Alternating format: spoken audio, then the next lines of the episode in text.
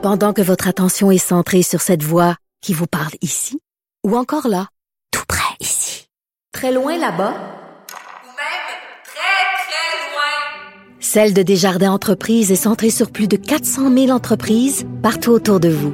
Depuis plus de 120 ans, nos équipes dédiées accompagnent les entrepreneurs d'ici à chaque étape pour qu'ils puissent rester centrés sur ce qui compte, la croissance de leur entreprise.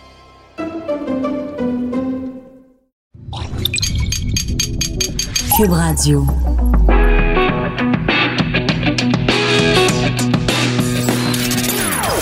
Des opinions bien à elle. Sophie Durocher. Son franc-parler ne laisse personne indifférent. On n'est pas obligé d'être d'accord.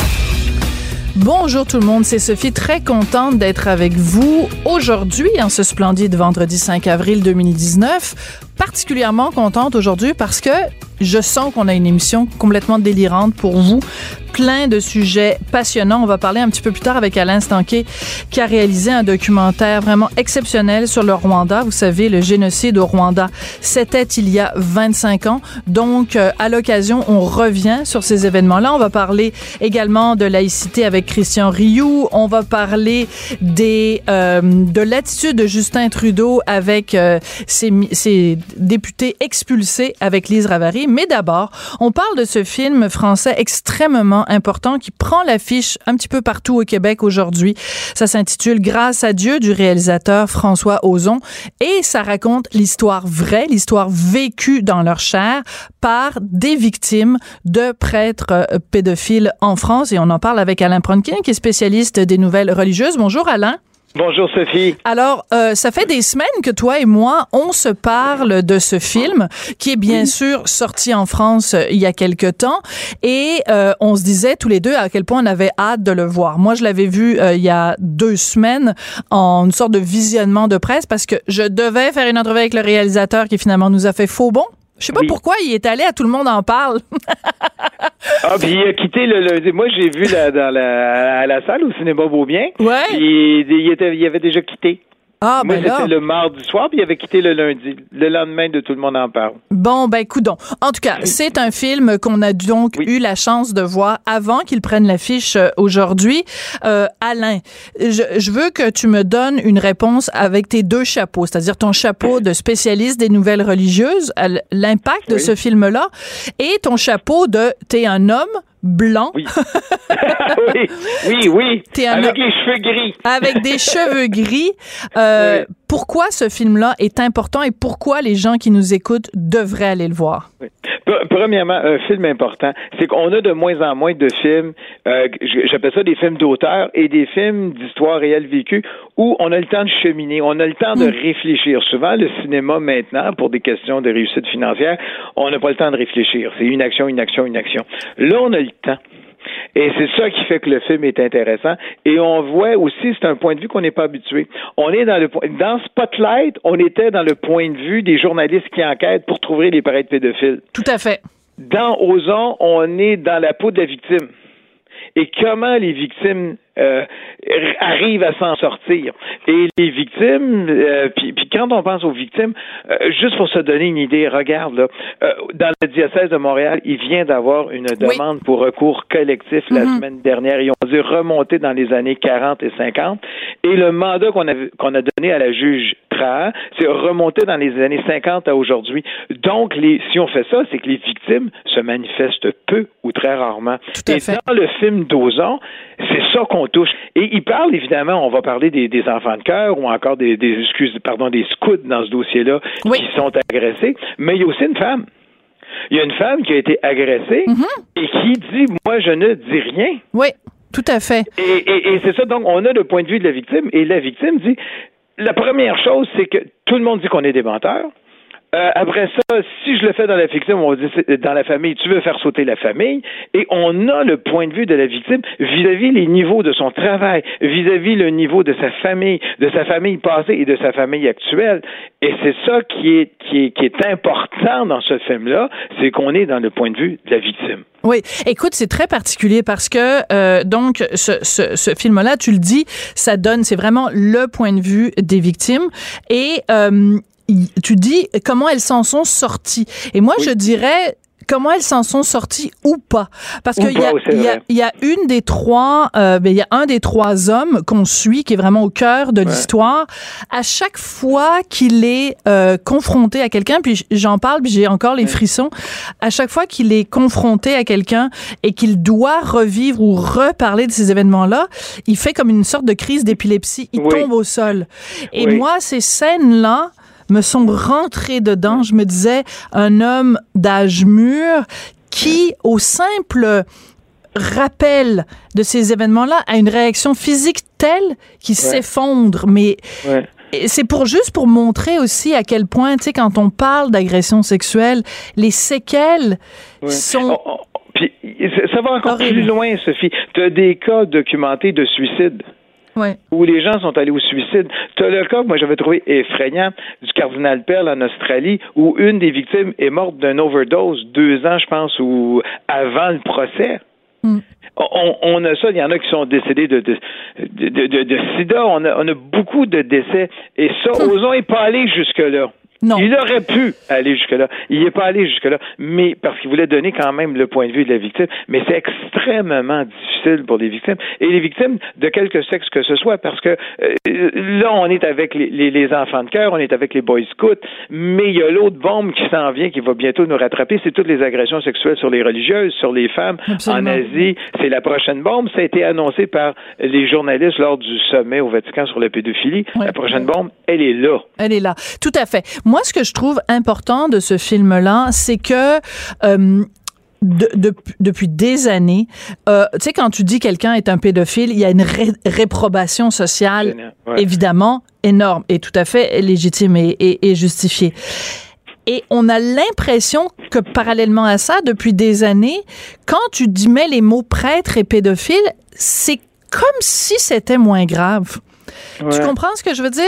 Et moi, je pense que plus il y aura des films comme le film justement Spotlight, comme le film Grâce à Dieu, qui vont mettre la lumière là-dessus, qui vont donner la parole aux victimes, on pourra plus faire comme si prêtre pédophile c'est moins grave. On peut Ouais, pas, on peut pas dire ça. C'est, c'est, c'est parce que il y a plein de gens qui disent oui, mais euh, c'est, c'est, c'est un contexte qui est particulier puis tout ça. Non.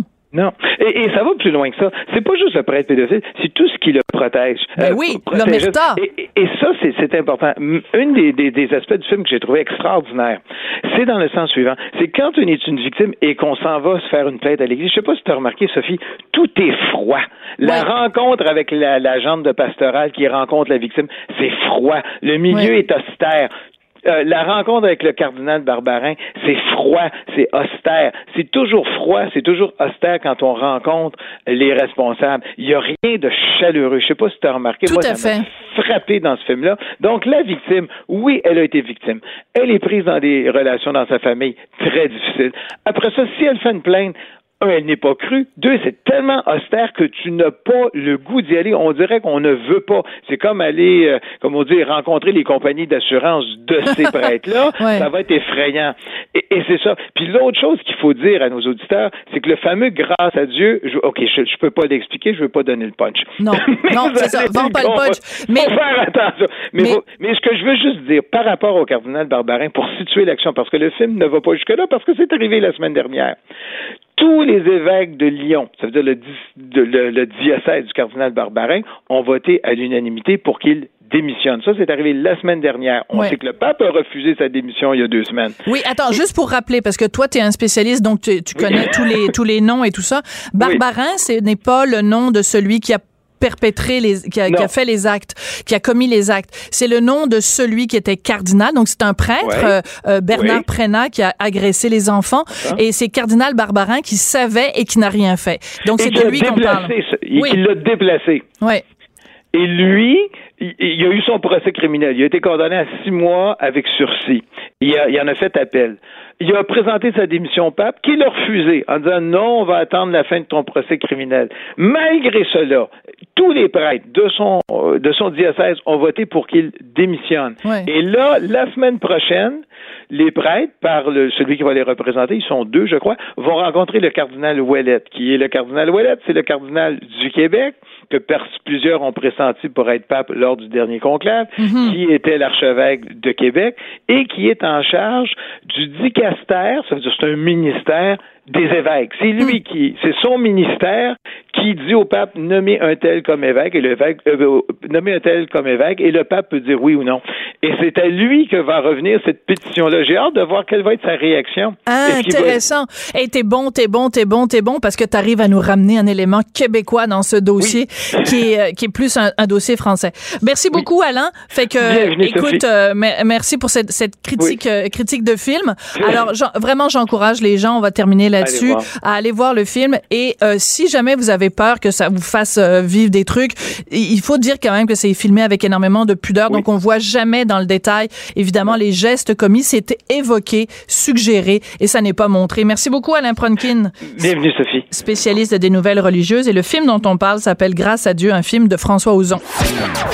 Chroniqueuse et blogueuse au Journal de Montréal. Sophie Durocher. On n'est pas obligé d'être d'accord.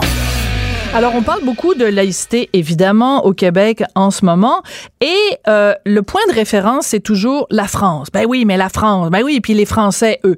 Et euh, on oublie, bien sûr, de rappeler que la fameuse loi sur la laïcité en France, c'est pas quelque chose qui a été fait il y a 10 ans ou il y a 20 ans ou la semaine dernière parce que euh, les méchants français euh, en avaient contre euh, l'immigration maghrébine, ça n'a rien à voir, c'est une date qui- une lettre une loi pardon qui date de 1905 et ce qui est très intéressant, c'est que Christian Rioux, qui est correspondant du Devoir en France, nous rappelle que très récemment, il y a eu un sondage en France sur cette fameuse loi sur la laïcité et qu'elle est approuvée par une majorité de Français et par une majorité de citoyens de confession musulmane. Bonjour Christian Rioux.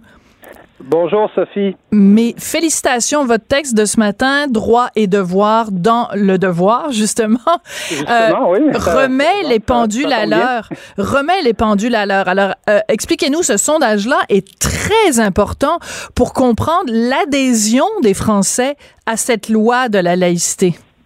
Oui, c'est un sondage euh, extrêmement intéressant qui a été fait il y a, enfin qu'on a publié il y a à peu près à peu près deux semaines, donc c'est tout récent. Et euh, c'est un sondage qui a été fait par l'IFOP. Euh, il y a- il y a- il y a- on a interviewé 2000 personnes, ce qui est quand même un gros euh, gros échantillon, euh, et donc qui nous permet justement d'aller plus dans les euh, dans les euh, dans les détails. Et on, on s'aperçoit, bon. En France, vous savez, il y a, vous l'avez expliqué, la laïcité, ça a été créé par la loi de 1905, et c'est à partir de cette loi-là qu'on a interdit les signes religieux euh, chez les fonctionnaires, euh, incluant évidemment les, euh, incluant les enseignants. Et on s'aperçoit que cette loi-là est soutenue par 87% des Français. Vous savez, on pense que les Français se- s'entendent sur rien, qu'ils sont toujours en train de se chicaner, qu'ils sont toujours dans la rue en train de manifester. Mais quand on leur demande s'ils ils sont d'accord avec la loi qui fonde la laïcité en France, ils vous disent à 87% qu'ils sont d'accord. Ouais. Puis ça, c'est autant chez les ceux qui votent pour le, le- le- le Rassemblement national de Marine Le Pen que ceux qui votent pour Emmanuel Macron. C'est les mêmes chiffres.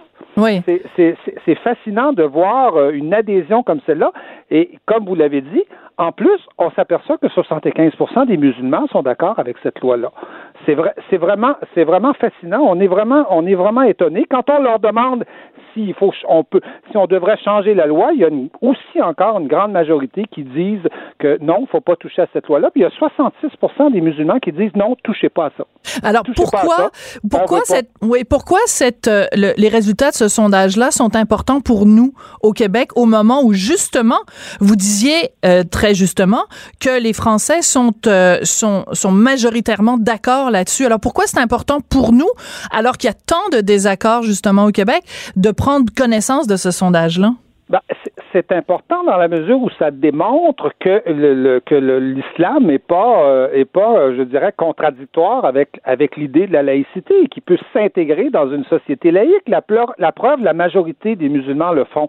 Vous savez, quand on fait des sondages en, en- France aussi, puis il y en a eu plusieurs de faits, euh, et, euh, et qu'on demande euh, qu'est-ce qui doit être prioritaire, votre religion ou bien ou bien les, les lois de la République, en général, chez les musulmans, il y a à peu près 30 des gens qui disent non, c'est le, c'est le, c'est la charia qui doit être prioritaire. Mais ça veut, s'il y a 30% ça veut dire qu'il y a 70, Bien 75 des musulmans qui s'intègrent dans la société française et qui en, et qui en, et qui en acceptent les lois, et non seulement qui en acceptent les lois, mais qui sont d'accord avec ces lois-là, c'est-à-dire qui trouvent que c'est très bien qu'on interdise à un enseignant de porter, euh, de porter un signe Mhm. religieux, parce qu'ils n'ont pas plus le goût que, euh, que Voilà. de, de se retrouver, que leurs enfants se retrouvent euh, dans une école avec un enseignant qui porte une kippa ou qui, ou qui porte, euh, ou qui Une porte, croix? euh, je sais pas moi, une croix, une grosse croix, ou bien qui affirme euh, largement son, son athéisme et qui dit que les religions c'est de la merde, ça vaut rien. Oui, oui, Donc, tout à euh, fait. voyez-vous, voyez-vous donc, euh, Mais- donc les musulmans aussi profitent dans le fond de cette de cette idée de la laïcité qui touche essentiellement euh, en France les fonctionnaires. Évidemment au Québec c'est plus restreint, mais euh, ça, ça comprend euh, ça comprend les enseignants. Donc c'est c'est la preuve que, que- que- comment une loi peut-elle être islamophobe si 75% des musulmans sont d'accord avec? Expliquez-moi ça là. Je- Non, mais c'est ça. Mais c'est ça qui est intéressant parce qu'en fait, ma question était euh, volontairement naïve et faussement naïve, en fait, parce que, mais, mais la réponse, c'est aussi que la raison pour laquelle ce sondage-là est important pour nous au Québec, c'est que quiconque aujourd'hui au Québec dit que la loi, de la- le projet de loi sur la laïcité de François Legault et Simon Jolin Barrette, quiconque dit que ce projet de loi est islamophobe, raciste et que les symboles de la peur de l'autre se trompe, puisque si on prétend en effet que ce projet de loi est inspiré de la laïcité à la française, la laïcité à la française remontant à 1905, elle, elle ne visait, elle ne pouvait pas viser l'is- l'islam en 1905. Il n'y avait pas de musulmans dans les rues de France en 1905 où il y en avait une infime minorité. Donc ce n'était pas eux qui étaient visés, c'était toute religion et tout signe religieux confondus. Oui, et, et aj- a- ajoutons à ça aujourd'hui les signes antireligieux, c'est-à-dire qu'on n'a pas le droit Voilà. non plus de, de faire de prêcher l'athéisme de quand, quand on est Hum. enseignant euh, dans, dans, dans une école. Mais euh, bon, vous, vous parlez de la laïcité à la française, mais c'est- la- la- cette laïcité à la française, vous savez, c'est c'est comme on dit la langue française aujourd'hui, c'est plus euh, c'est plus juste la langue des, des Français, hein, c'est largement la langue des Africains. Mais euh, des lois comme ça aujourd'hui, il y en a en Belgique, il y en a il y en a en Allemagne, il y en a en Suisse, à Genève notamment, et ces, ces idées-là, grosso modo, sur la laïcité, bon, elles sont nées en France, c'est évident, c'est pour ça qu'on parle de laïcité à la française, mais aujourd'hui, ces idées-là, elles sont présentes un peu partout, euh, un peu partout euh, en Europe et un peu partout, euh, un peu partout dans le monde. Donc, je pense qu'il faut pas les restreindre du tout, du tout, du tout à la France et dans le fond, la laïcité, c'est une idée, euh, c'est une idée moderne, c'est-à-dire c'est Oui. une idée qui, euh, qui, euh, qui, qui, quelque part, qui était un peu, qui, qui annonçait une société pluraliste, une société où il y aurait des gens de plusieurs religions. Comment des gens ayant plusieurs religions, ayant, ayant vivant la pluralité véritablement, comment ces gens-là peuvent-ils vivre ensemble? Et comment l'État Oui, exactement. peut-il les représenter? Oui. Peut-il, comment est-ce que tout le monde peut se sentir à l'aise face à l'État, face à un enseignant, face à un juge, face à un policier, euh, sinon en supprimant les signes d'appartenance religieuse ou, ou les signes antireligieux, euh, en oubliant ce sujet-là, c'est-à-dire ce qui est un sujet de divergence dans la société civile, évidemment, on s'ostine, euh, en, en société civile, c'est normal, on on n'est pas d'accord, mais quand on est devant euh, un représentant de l'État, quand on est devant un juge, quand on est devant un enseignant aussi, parce que là, il y a toute la fonction de l'enseignant euh, qui, qui, qui doit, qui doit, euh, qui doit euh, permettre aux enfants de, de, de, de, comprendre les choses au-delà du, au-delà de, de l'idée de je crois à quelque chose. C'est-à-dire à l'école, on, on ne croit Des pas, on- connaissances. On, comprend. Ben on oui, c'est ça. On, On découvre acquiert des connaissances. Mais personne ne croit à rien à l'école. À l'école, il n'y a pas de croyance. Il y a juste il y a juste de la vérité, il y a juste des sciences, il y a juste, Tout il y a à juste fait. la raison. On, on- on découvre des choses. Et donc, euh, comment une société pluraliste peut-elle vivre euh, et comment un État peut-il servir une société pluraliste, sinon en faisant abstraction le plus possible. Évidemment, c'est pas c'est, euh, pas possible toujours, tout le temps, mais le plus possible en faisant abstraction de ces différences-là qui vont euh, qui vont continuer à s'exprimer dans la dans la société civile sans problème. Là. Mais je trouve ça très intéressant et je, euh, votre article est brillantissime. euh, Je, je- vraiment, je, je l'ai adoré. Et je pense que des gens comme par exemple euh, des éminents juristes comme Julius Gray qui est grimpé dans les rideaux puis qui est accroché au plafonnier puis qui vraiment fait sa sa, sa, sa, sa crise là de d'urticaire en disant qu'il va aller jusqu'à le l'ONU, puis tout ça. Ben, bref, à alerter les, les autorités internationales. J'espère qu'il a lu votre texte ce matin. Et j'espère oui. Oui? Est-ce qu'il oui, l'a... oui, je- oui, ben, Julius Gray, vous savez, euh, c'est, euh, c'est- je pense que c'est Jamila Benhabib qui Oui. a, dit que Julius Gray était très bien, mais il comprenait toujours les choses un peu en retard. et, euh, et, euh, on sait, vous savez que Julius Gray s'est opposé radicalement à, la loi 101 à l'époque. Finalement, il a accepté euh, la loi 101, mais bon, c'était quand même une loi 101 qui avait été amputée de, pas mal de, pas mal de ses articles. Mais vous savez que Julius Gray s'oppose euh, à, la, à la loi euh, de la fonction publique qui interdit aux fonctionnaires de porter des signes politiques. Il est contre cette loi-là. Ça, ça, je- j'avoue que c'est le bout qui Euh, m'avait euh, qui m'avait échappé. Oui, ben, Donc, ben, alors qu'en fait, les deux... Mais prin- il est logique. Oui. Il est logique quelque part avec lui-même. C'est-à-dire, il est contre le fait.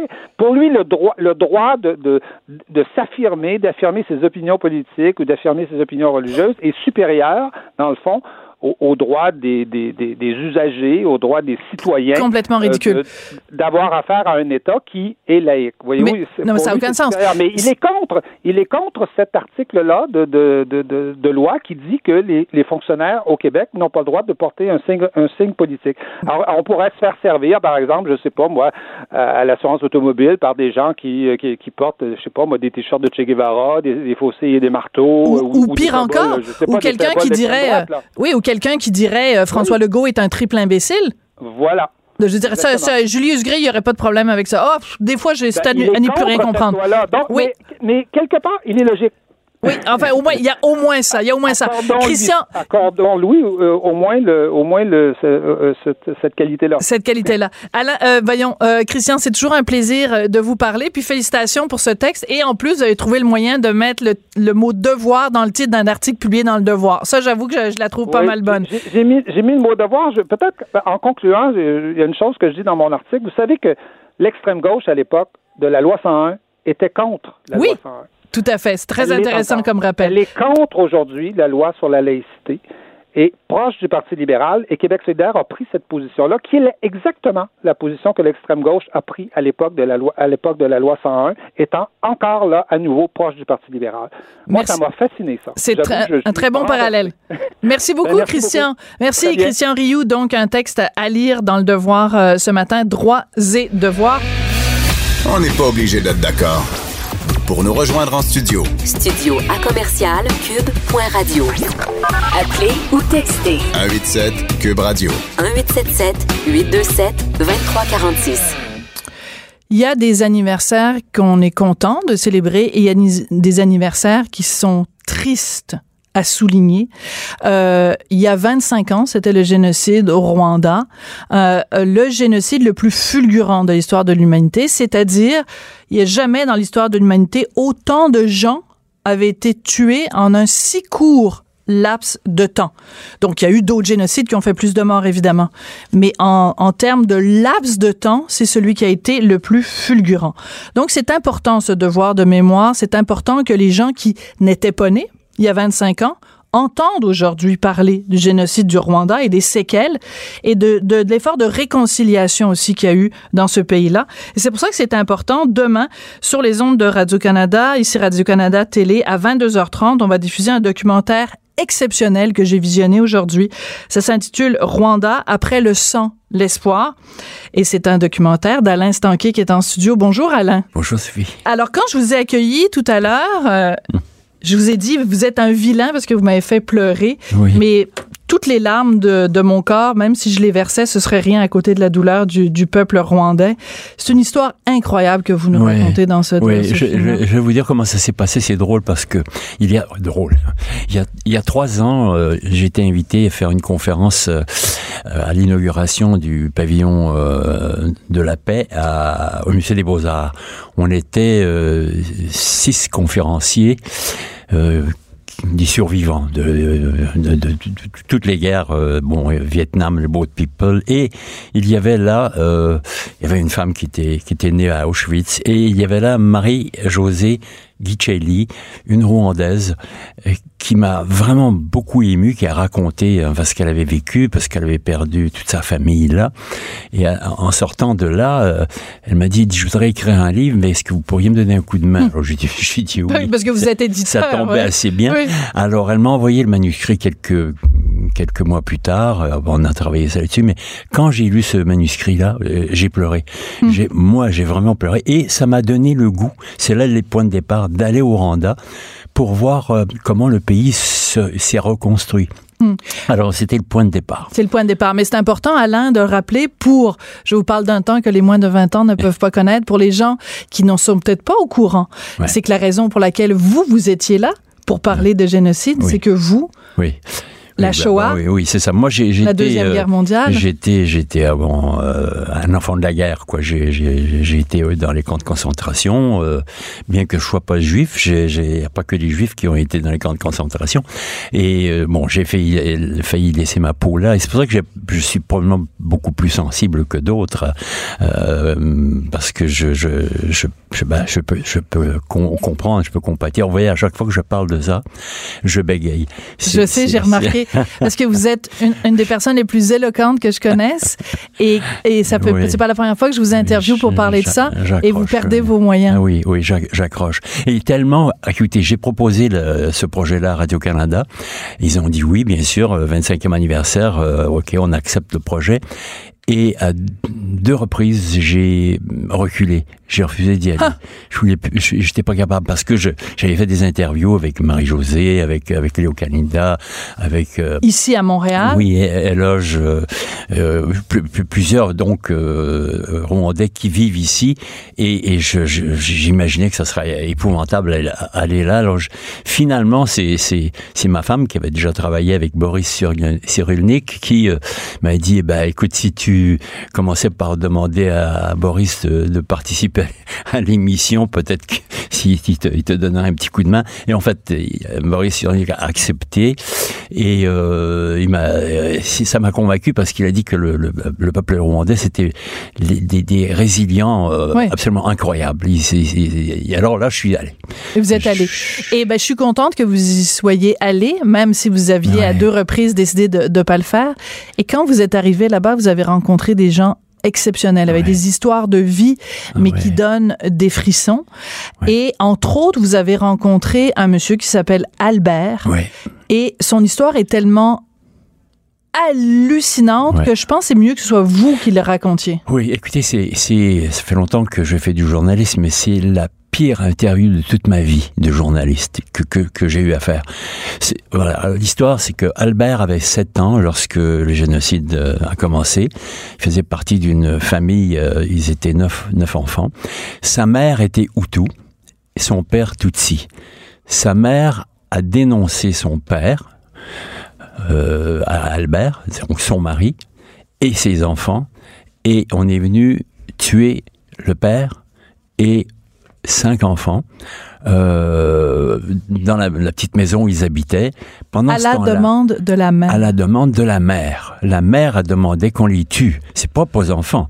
Mais là, Albert, pendant ce temps-là, était avec un petit frère de deux ans et un petit frère de cinq ans, en train de garder des chèvres. Il rentre à la maison, il voit la maison est toute démolie, du sang partout. On lui dit, cache-toi, cache-toi, sauve-toi, parce qu'ils vont te tuer. Alors il part avec son petit frère sur le dos. Il a sept ans, Albert. Il, part son, il porte son petit frère de deux ans sur, sur, sur les épaules. Et puis ils vont se cacher dans la forêt. Ils se cachent plusieurs jours. Puis à un ils décident, tiens, on va aller voir la, la grand-maman. Donc la mère de sa mère. Ils vont chez elle, la grand-mère ouvre la porte, la mère est là. La mère, elle dit, je veux pas vous voir, allez-vous-en. Elle les chasse, ils partent. Ils partent, ils se recachent de nouveau un peu partout, et à un moment donné, la mère rattrape les trois enfants. Elle l'amène les trois dans une boucherie, elle fait couper la tête aux deux petits, de deux ans et de cinq ans, et Albert réussit à se sauver. Elle le rattrape une deuxième fois. Elle essaye de lui faire trancher la tête. Il se sauve, Albert. Une troisième fois. Il va chez, chez elle à un moment donné, il a faim. Il dit, maman, j'ai faim. Et la mère, elle dit, bon, lave-toi les mains. Alors, il pense qu'il va, il va pouvoir manger. Non, une fois qu'il avait les mains elle a pris par la main, puis elle l'a emmené à la fameuse boucherie pour lui trancher la tête. Il s'est sauvé de nouveau. Et alors, ce qui est épouvantable, c'est que, euh, bien sûr, après, il y a eu tous les procès et tout ça, le génocide s'est terminé et la mère a été accusée. Elle n'a pas elle-même tué, mais elle a participé à, aux tueries. Donc, euh, Albert a été tenu euh, de té- témoigner contre sa mère. Sa mère a été condamnée à 9 ans de prison. Alors, écoutez-moi bien, Albert, pendant que sa mère était en prison, est allé à deux reprises lui porter à manger. Et lui, euh, lui, lui demander pardon d'avoir témoigné contre elle. Et la mère a pas voulu le voir. Ensuite, Albert est sorti de là. Et bon, euh, ma- la mère a été libérée ne- neuf ans plus tard. Et Albert a vécu euh, dans, dans, dans la rue, euh, tout, tout seul. Euh, Il, il allait un peu partout. Euh, finalement, quelqu'un lui a ouvert la porte pour aller à l'école. Il est allé à l'école et Albert m'a dit c'est la seule fois où j'ai j'ai euh, pensé me suicider. Mais je dis pourquoi? Ben, parce que il dit, je voyais les, les enfants, les parents venaient chercher les enfants à la porte, à l'école tous les soirs. Et moi, je savais que jamais personne ne viendrait me chercher. Et là, il dit, je suis allé sur le bord d'une rivière où il y avait des crocodiles. J'ai dit, je vais sauter. Puis d'un seul coup, il y a une petite voix qui a dit, non, non, Albert, euh, fais, fais pas ça si t'es vivant. T'as passé tout ça, c'est pour quelque chose. Bien sûr. Il est resté vivant. il est resté Et là. ça, ça vous émeut beaucoup parce que Ouais. vous, vous avez vécu ce genre Même de situation-là au même âge. Ouais. Parce que je me souviens dans votre livre euh, Des barbelés dans ma mémoire, ouais, vous parlez de ça, vous parlez de Oui, votre enfance. Absolument. Et ouais. c'est ça qui est terrible, Alain, et c'est pour ça que votre film est si important, c'est que quand il y a eu la Deuxième Guerre mondiale et quand on a découvert, quand on a ouvert les portes des camps et que l'humanité a découvert ce qui s'était passé. Il y a eu évidemment le procès de Nuremberg, et puis bon, il y a eu tout- toutes les suites de ça. Mais on s'est dit à ce moment-là, plus jamais. Plus jamais ça, ouais. Et je vous dis ça, j'ai des frissons. Ouais, On s'est dit plus ça. jamais. Non. Eh ben, il y en a pas. C'est pas vrai. On, s'est menti à nous-mêmes. On a tout. menti à nos enfants. On a menti à nos petits-enfants. Ça n'a rien changé. Parce que il y a eu, bon, il y a eu le, le génocide arménien. Ouais. Il y a eu le génocide Le Cambodge. au Rwanda. Il y a eu, bon, oui, le Cambodge. Ouais, ouais. Et donc, on, on sort de votre film en se disant, comment on fait pour s'assurer qu'il n'y en ait plus? C'est une très bonne question. J'aimerais bien, j'aimerais bien qu'il y en ait plus. J'aimerais bien vous trouver la, la, la, la réponse et la solution. Mais vous savez, pour continuer sur Albert, je vais revenir dessus Oui. un peu aussi, parce que après ça, il y a, il y a une québécoise, Hélène Cyr, qui est allée. formidable. faire, euh, ouais, ouais. Alors ça, c'est une histoire hallucinante. Ouais. Excusez-moi, là, je vais, je vais, Oui. là, je vais, je vais prendre Allez. le relais parce que moi, ça m'a complètement jeté à terre. Moi, je, je découvre cette histoire-là, je suis complètement, les gens me sont sciés complètement. Hélène Cyr est une survivante de Polytechnique. Oui, Donc, oui, elle a vécu absolument. notre, Oui. notre mini, un, Oui. génocide contre Oui. les femmes, quand Oui. même, 14, 14 Ouais. femmes ici. Et là, elle part au Rwanda et elle fait la rencontre d'Albert. Et là, je me dis, mais tu peux pas rêver de deux êtres qui ont le plus de... C'est une histoire... Elle, s'est occupée de lui tout le temps. Elle l'a envoyé à l'université, Albert. C'est elle. Elle a tout fait ça. C'est- une mère, une sœur, euh, euh, une amie, euh, tout pour, pour, pour Albert. Alors, on a parlé d'Albert, on a parlé d'Hélène. On peut pas parler du Rwanda si on parle pas de Roméo. Roméo Oui, Dallaire. mais a- a- avant, pour finir avec Albert, je vais finir avec Albert parce que le pire de tout, c'est que quand j'étais là, Albert m'a dit, ah, là, euh, à un moment donné, il dit, il y a, y a des génocidaires qui sont maintenant libérés de, de prison. Hein Oui, vous vous souvenez de ça? Tout à fait. Donc, euh, il y, a, il y a trois gars qui ont participé à l'assassinat de, de ma famille qui, qui sortent, qui sortent. Alors, je veux les rencontrer dans le petit village, mais je vais les rencontrer devant la caméra. Alors, on va là. Écoutez, c'est- absolument incroyable. Albert est là, les trois gars arrivent, ils viennent de sortir de prison parce qu'ils ont eu des remords. C'est comme ça. Là-bas, on dit bon, je m'excuse, vraiment, je suis désolé de ce que j'ai fait. Alors on libère. Bon, alors ils ont été libérés. Il y en a un qui a passé 12 ans, l'autre 14, l'autre 9 ans. Et Albert, j'ai dit pourquoi tu veux les rencontrer? Mais c'est parce qu'il dit d'abord, je veux savoir comment ils ont tué ma famille. Ensuite, je voudrais qu'ils me demandent pardon. Et après, je leur accorderai mon pardon. Mm. On arrive là, on s'installe, il parle, il parle, il placote, il placote, ça, ça, ça, ça accouche pas. Euh, Et puis, il y en a un qui dit, oh, bah oui, tu sais, on sait pas, je me suis, tes, pas, euh, tes, tes- tes frères, ton père, euh, se souvient pas trop parce qu'on a tellement assassiné, tu sais, on va pas savoir de... Puis d'un seul coup, il y en a un, il dit, oui, je me souviens maintenant. Il dit, ton frère, là, on lui a tranché le nez et ensuite, on lui a coupé la tête. Et euh, après, ils lui ont donné la main à Albert en promettant de, de, de vivre en bon voisin, mais ils ne sont pas demandé pardon. Euh, Non. Albert Ils sont aurait pas allés jusque-là. Ils sont pas allés jusque-là. Alors voilà. Bon, alors maintenant Roméo. Non, mais c'est bien, mais vous, vous avez raison d'insister pour raconter l'histoire jusqu'au bout, Alain. Vous avez tout à fait raison. C'est tellement incroyable. Parce que c'est aussi ça, puis on reviendra à Roméo Oui. Dallaire plus tard, c'est pas grave. Euh, mais c'est important parce que euh, cette phrase de bon voisin, c'est que aujourd'hui au Rwanda, parce que moi j'ai beaucoup beaucoup d'amis rwandais et Oui. c'est un phénomène fascinant.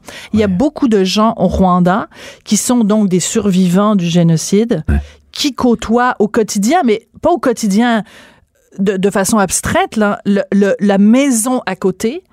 Des gens qui ont tué leur famille. Et c'est comme si on, on, on, on proposait à des juifs allemands dont Ouais. la famille a été déc- décimée à Auschwitz, à Birkenau, à Dachau, Ouais, ah euh, de dire ben tu vas aller vivre euh, à Berlin dans la maison à côté de l'officier SS qui a envoyé tes parents, tes frères, tes sœurs, tes cousins dans la chambre à gaz. C'est impensable. Et pourtant, au. Rwanda, c'est ça? Écoutez, je- pendant tout le temps qu'on a été là, j'ai vu personne, euh, euh, personne menacé ou parler de vengeance ou rien. Personne. Pourquoi? Comment vous Personne. expliquez ça? Je n'arrive pas à comprendre. Disons, c'est un peuple absolument exceptionnel.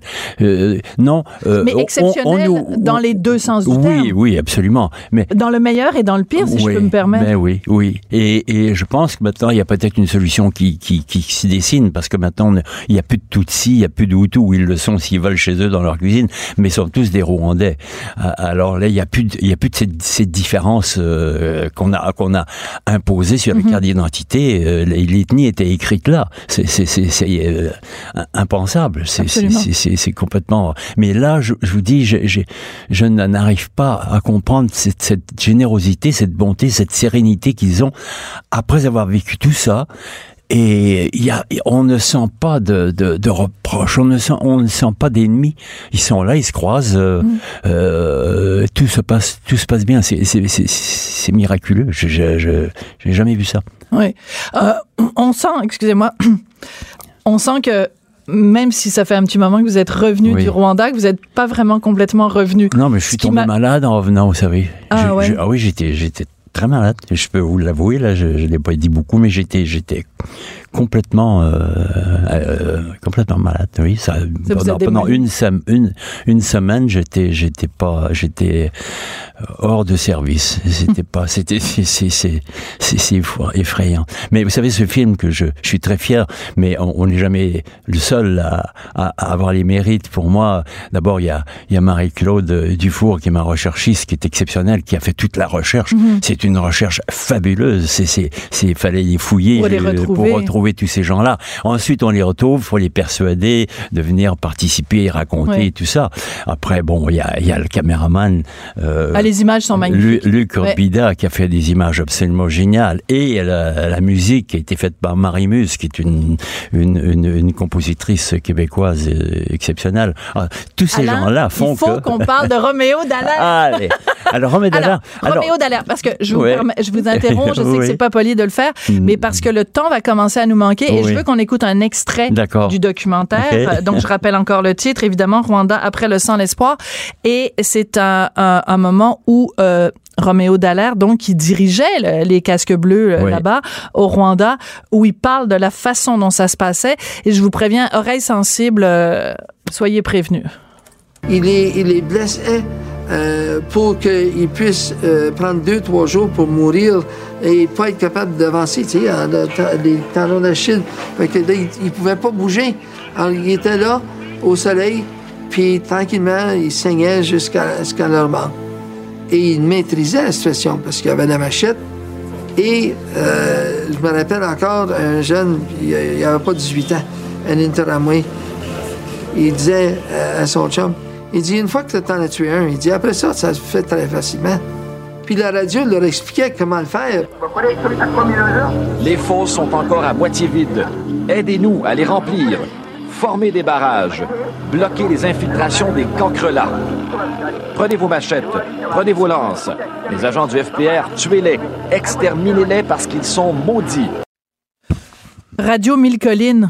Hein? Ouais. qui incitait à la haine, qui disait prenez la machette, allez tuer votre voisin. Si vous êtes un Hutu, il faut se débarrasser des Tutsis. Ce sont des coquerelles. Et euh, la raison pour laquelle je voulais qu'on mette l'extrait avec Roméo Dallaire, parce que à un moment donné, vous lui demandez Mm. Roméo Dallaire, qui est manifestement après toutes ces années encore en PTSD, en, en- Ouais. en post-traumatic shock syndrome, Ouais. et euh, vous lui demandez comment il va et j'ai calculé, Mhm. ça prend 12 secondes avant Ouais. qu'il vous réponde. Ouais, et, et quand il répond, il, il- il secoue sa tête et il dit Je sais pas, je sais pas, je ne sais pas. C'est avec lui, euh, le projet que j'avais l'i- euh, au début, c'était de retourner avec lui au Rwanda. En fait, c'était ça l'idée, et il a dit oui, et finalement, euh, on se préparait à partir, parce que je voulais le ramener euh, Ouais. là-bas, et ses médecins lui ont déconseillé d'y aller, je comprends pourquoi. Il aurait pas survécu? Ben, c'est-à-dire que ça n'aurait pas aidé sa, sa guérison parce qu'il n'est pas, sûr. il est pas guéri. Roméo Dallaire va traîner ça toute sa vie, c'est sûr. Il a tenté de se suicider quatre fois. On a fait un autre film qui va finir les 100 jours des- du génocide, qui va passer. C'est, euh, c'est une heure euh, de confession, de, je peux dire vraiment, de, de Roméo Dallaire. Il raconte comment il a vécu ça. Hmm. Et c'est absolument troublant. Ouais. Qu'est-ce qu'il faut retenir comme leçon pour l'humanité? de ce qui s'est passé au Rwanda? que malheureusement, ça ne change pas. Je suis, je suis très pessimiste quand je, je, je vois ça. Je, je- je- contrairement à ce que j'ai senti quand j'étais au Rwanda, c'est drôle parce que c'est là que tout ça s'est passé. Et puis, on, on voit qu'il y a de l'espoir. On voit que tout tournait, le pays renaît, euh, l'économie va, va bien, tout le monde est semble être heureux. C'est, magnifique. Et même au, au, au mémorial, là, vous savez, où il y a 250 000 corps qui sont enterrés là, euh, le responsable s'appelle comment? Il s'appelle, Pacifique Bonheur. Pacifique Bonheur. Pacifique, Oui. son prénom, Bonheur, son nom de famille. Oui. 250 000 morts sous Oui. nos pieds, quand même. Ça doit être un endroit Écoutez, très étrange. c'est- quoi? C'est la ville de, de Trois-Rivières. là. Ouais. Tout, tout, là, là, ici. Alors, il y a quelques, quelques noms qui sont écrits de, de personnes qui sont identifiées. Mais, Mais vous répondez autres, pas à ma question, Alain. Non, ben, c'est parce que je n'ai pas. euh, Je, le- le- je, je ne, je j'y pense souvent. Vous voyez, là, je recommencerai à bégayer. Je, je suis, je suis troublé par le fait que quand on regarde tout ce qui se passe dans le monde aujourd'hui, ça ne change pas. L'homme ne change pas, absolument pas. Et pourtant, vous êtes quelqu'un qui a survécu à la Deuxième Guerre mondiale. Oui, je suis Et, et chanceux. vous, a- vous a- oui, mais justement, mais vous auriez, mais moi, je vous ai, je vous ai- pendant des années, vous, je sentais chez vous que vous disiez bon, on est capable d'avoir un deuxième départ, on est capable, puis ah vous oui. l'avez prouvé de toute Oui, façon avec votre, avec avec l'humour que vous avez. Et j'ai là, je sens à l'instant T. Euh, Non, je, je, l'humanité. Euh, Ben, c'est-à-dire que je, je pense qu'on peut tous avoir une deuxième chance et une troisième chance, peu importe, c'est pas ça. Ce qui me déçoit, c'est que, c'est que, c'est que les, les, les guerres existent toujours, les bagarres sont toujours là, les différences sont toujours là. C'est, ça qui me déçoit parce qu'on, Mm. on- écoutez, je suis un citoyen du monde. Pour moi, je, je, je, je, je veux jeter toutes les frontières euh, à terre. Je vais déchirer le passeport comme Gary Davis avait fait à l'époque. Mm. Je, je, je, je, je, je, je- je- quand- surtout à l'époque où il y a l'internet, et, euh, il y a des satellites. euh, Enfin, il y a, il y a- il y a pas de frontières. Là, on voit pas un astronaute tomber quelque part et puis euh, un fonctionnaire arriver lui demander un passeport. D'où est-ce qu'il vient Je veux dire, c'est, c'est, ridicule. Mais oh, c'est ridicule. Le monde est ridicule. On est toujours tant qu'il y aura des frontières, ben euh, faut s'attendre à ça. Malheureux, mais c'est ça. Merci J'aurais voulu beaucoup. finir avec avec plus de d'optimisme. C'est pas grave. C'est toujours un plaisir de vous parler de Merci toute façon. Sophie. Merci beaucoup, Alain. Donc, Alain Stanquet, réalisateur du documentaire Rwanda après le sang, l'espoir. Je pense qu'on le doit à, à- à tous les morts du Rwanda de regarder votre documentaire et d'une façon ou d'une autre de prendre un moment. Puis, il y a beaucoup de Rwandais. Il y a une diaspora rwandaise très importante au Québec. Euh, si- C'est l'endroit, au Canada, c'est l'endroit au, où il y en a monde plus. où il y a le plus de Rwandais. le plus de Rwandais. Oui. Si vous rencontrez un Rwandais, prenez-le dans vos bras Oui. et dites-lui euh, à quel point ça, ça nous touche cette histoire-là, 25 ans plus tard. Donc, ça va être diffusé, votre documentaire, demain à ici Radio-Canada Télé à 22h30. Merci, Alain. Merci. Tout le monde a droit à son opinion. Elle requestionne, elle analyse, elle propose des solutions. De 14 à 15. Sophie Durocher. On n'est pas obligé d'être d'accord. Le vendredi, c'est Ravary. Lise est au bout de la ligne. Bonjour, Lise. Bonjour Sophie, t'as survécu? A survécu.